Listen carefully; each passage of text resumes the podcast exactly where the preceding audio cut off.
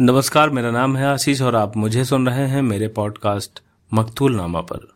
दोस्तों, मैं आज की कहानी, आज का किस्सा आपको सुनाऊं, उससे पहले एक शेर सुनाता हूँ मैं आपको। ये किताब है, शाय में धूप, और इसे लिखा है दुष्यंत कुमार ने। और इसका एक बड़ा अच्छा शेर है कि परिंदे अब भी पर तोले हुए हैं, हवा में सनसनी घोले हुए हैं। तुम ही कमज़ोर पड़ते जा रहे हो तुम्हारे खाब तो सोले हुए हैं। तुम्हारे खाब तो शोले हुए हैं। गजब है सच के सच कहते नहीं वो। देखिए कितना प्यारा शेर है। गजब है सच को सच कहते नहीं वो। कुरानों उपनिषद खोले हुए हैं। मज़ारों से दुआएँ मांगते हो। अकीदे किस कदर पोले हुए हो। हमारे हाथ तो काटे गए थे। हमारे पाँव भी छाले हुए हैं।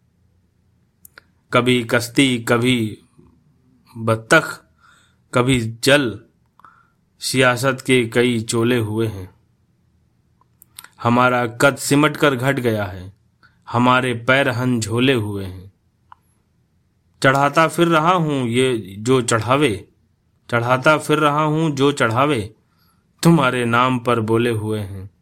परिंदे अब भी पर तोले हुए हैं। हवा में सनसनी घोले हुए हैं।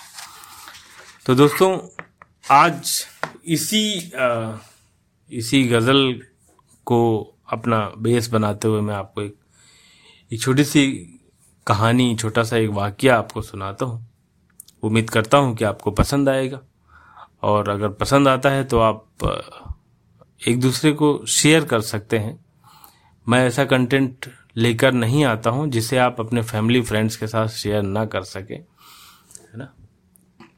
और कंटेंट की बात ना ही करें तो अच्छा है, क्योंकि कंटेंट के नाम पर तो हम बहुत कुछ ऐसा आजकल देख रहे हैं, सुन रहे हैं, जो देखना नहीं चाहिए था, जो हमारे समाज को बहुत पहले आँखें मूंद लेनी चाहिए थी, लेकिन हमने आँखें नहीं मूंदी, हम लगातार उस चीज़ को देखते जा रहे हैं और फूहड़ता दिन पर दिन बड़ी होती जा रही है।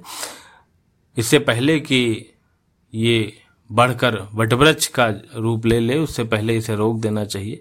मैं आपको एक कहानी सुनाता हूँ, इसी से रिलेटेड इसी से। तो बात है एक गाँव की, जो यहाँ पास में ही है।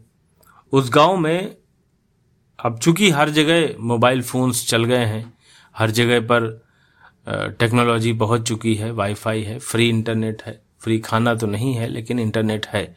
और इंटरनेट है तो वहाँ पर मोबाइल का इस्तेमाल धड़ाधड़ हो रहा है।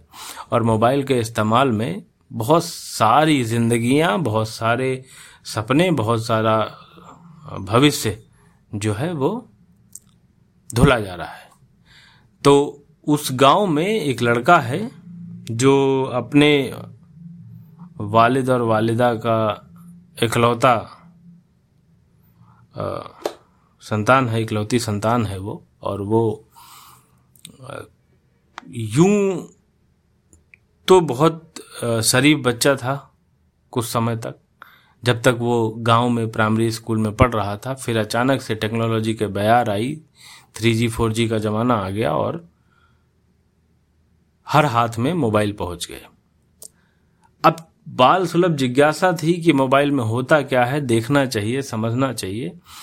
इसलिए बच्चे ने भी जिद की अपने पिता से कि उसे एक मोबाइल फ़ोन चाहिए और पिता ने शुरुआत में तो थोड़ी सी मना की थोड़ी सी आ, क्या बोलेंगे? थोड़ा सा उसको समझाने की कोशिश की कि नहीं ये अच्छी चीज़ नहीं है। लेकिन बच्चे की जिद के आगे बहुत देर तक टिक नहीं पाए और चूँकि उन्हें लगा, उन्हें भी लगा कि शायद ये नई जो चीज़ आई है, ये ज़रूरी है तो दिला देते हैं। बच्चे के हाथ में भी मोबाइल आ गया।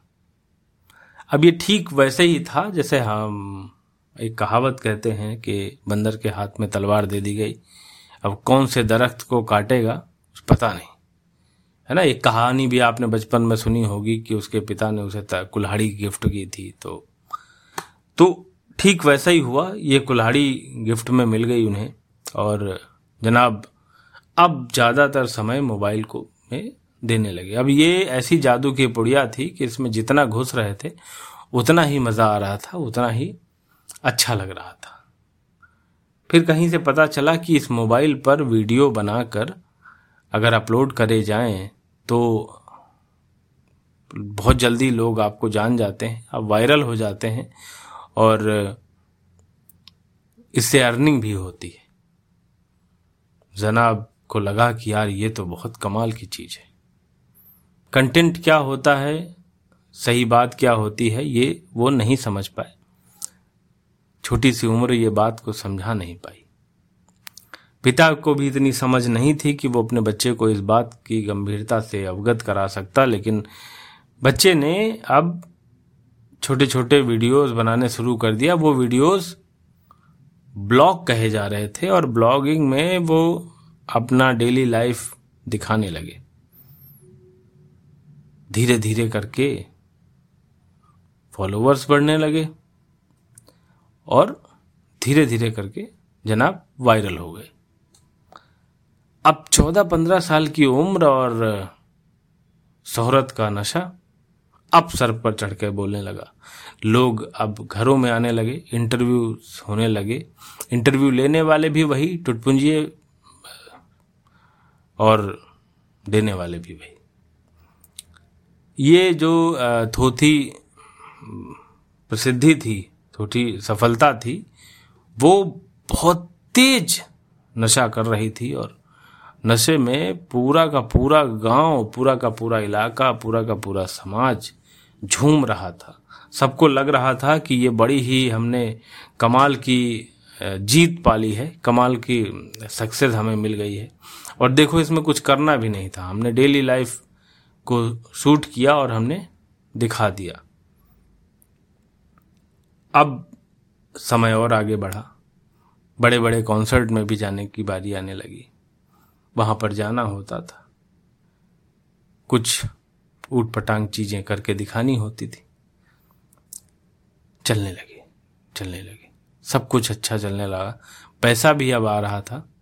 घर में, घर की हालत भी सुधर गई। तो पिता और माँ को भी लगने लगा कि यार ये कमाल की चीज़ थी। वो गलत थे। वो अपने आप को गलत समझने लगे और धीरे धीरे करके ये मामला आगे बढ़ गया। बात तब बिगड़नी शुरू हुई जब जनाब की उम्र हो गई लगभग बाईस तेईस साल की।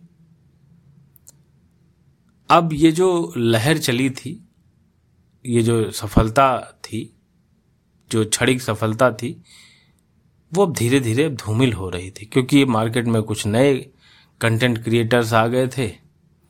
अब फॉलोअर्स भी कम हो रहे थे। धीरे धीरे करके ये सफलता गिरने लगी। अब फॉलोअर्स कम हो रहे थे तो इनकम भी कम होने लगी। समय ढलने लगा। वो जो दोस्त साथ में बैठकर वीडियो बनवा लेते थे, अब उन सबने अपनी अपनी दुकानें खोल ली थी। तो वो भी यहाँ पर नहीं आ रहे थे। समय भाग रहा था और तेज भाग रहा था। इन्होंने कुछ और तरीके अपनाए सोशल मीडिया के थ्रू ही, लेकिन अब वो नहीं हो पा रहा था जो इन्हें चाहिए था। पैसा जो बिना मेहनत के आया था, वो वैसे ही उड़ भी गया। नशे और दारू शराब की लतें भी लग गईं। लिहाजा धीरे धीरे करके सब जाने लगा। इक्के दुक्के इंटरव्यू लेने वाले आ जाते, इंटरव्यू लेते, फोकट की चाय पीते और चले जाते। अब समय गंभीर हो रहा था। पैसा जो जोड़ के रखा भी नहीं था, अब उसका किया क्या जाए? समझ इतनी थी नहीं। परिस्थितियाँ बिगड़ने लगी। धीरे धीरे लत पड़ गई नशे की अब ड्रग्स लेने लगे। ड्रग्स बहुत भारी पड़ रहा था।